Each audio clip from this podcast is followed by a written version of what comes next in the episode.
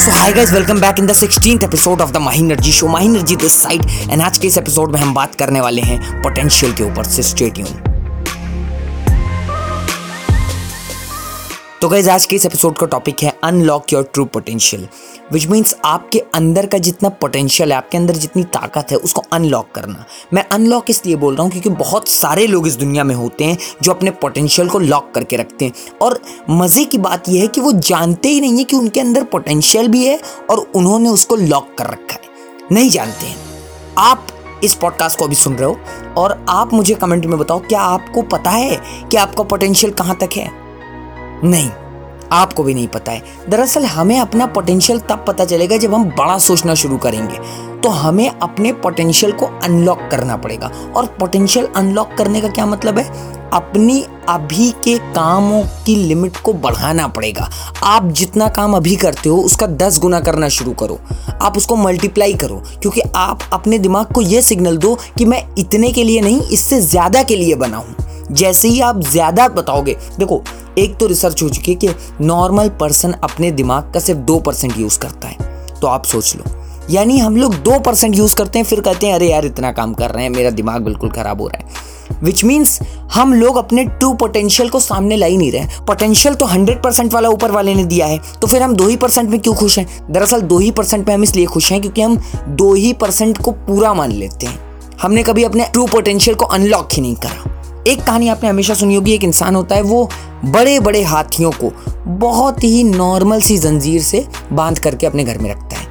तो जब किसी ने उससे पूछा कि, यार, आप इतने बड़े हाथियों को ऐसे रखे हो और आपको डर नहीं लगता है कभी अगर हाथी जंजीर को तोड़ दे और आपके घर ही पर अटैक कर दे, फिर आप तो वो हंसने लगा, उसने कहा, ऐसा कभी ही नहीं।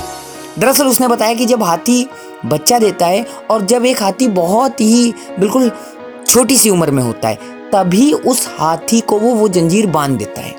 और फिर ज़िंदगी भर वो जंजीर हाथी के बंधी रहती है। तो बचपन से हाथी ये सोचकर बड़ा होता है कि ये जंजीर मेरे बंधी है और मैं इसको कभी खोल ही नहीं सकता हूँ। बहुत बड़ी बात मैं आपको बता रहा हूँ, बहुत बड़ी बात है, इसको गौर करो। वो हाथी ये समझ रहा है कि वो कभी उस जंजीर को खोल ही नहीं सकता, उस जंजीर को तोड़ ही नहीं सकता क्योंकि बचपन से उसके माइंड में यही फ़ीड है कि ये तो बचपन से मेरी बंदी है। उसने कभी खुला अपने आप को देखा ही नहीं है। वो अपना ट्रू पोटेंशियल जानता ही नहीं है। उसका ट्रू पोटेंशियल तो इतना है कि वो चाह भर ले बस तो वो कोई भी जंजीर तोड़ सकता है। लेकिन नहीं, उसके माइंड में यही सिग्नल गया है बचपन से कि वो नहीं कर सकता है। और फिर क्या होगा? वो कभी जंजीर को नहीं तोड़ पाएगा, ये हम सब लोग जानते हैं। वो कभी जंजीर को नहीं तोड़ेगा। चाहे उसको आप पतली सी डोरी से बाँध दो वो उस डोरी को भी नहीं तोड़ पाएगा, इसलिए नहीं तोड़ पाएगा, क्योंकि उसके माइंड में उसने कभी अपने पोटेंशियल को अनलॉक किया ही नहीं है। उसका पोटेंशियल वहीं का वहीं लॉक है। अगर जंजीरों को तोड़ना उसका पोटेंशियल है, अगर उसकी ताकत उसका पोटेंशियल है तो उसने कभी उस पोटेंशियल को यूज़ ही नहीं करा है तो वो कैसे यूज़ कर पाएगा? ऐसे ही हम इंसानों के साथ में हैं। हमारे अंदर भी बहुत सारा पोटेंशियल है। हम भी चाहें तो बहुत कुछ कर सकते हैं, बहुत कुछ उखाड़ सकते हैं, लेकिन दिक्कत कहाँ पर आ जाती है? दिक्कत इस बात पर आ जाती है कि हम कभी अपने पोटेंशियल को एनालाइज ही नहीं करते हैं। हमें पता ही नहीं है कि हम ये भी कर सकते हैं, क्योंकि हम कुछ करते ही नहीं हैं। हम बैठे रहते हैं। बैठे रहते हैं सिर्फ़ हम दो परसेंट दिमाग का यूज़ करके। अब ये सोचो आप, ठीक है?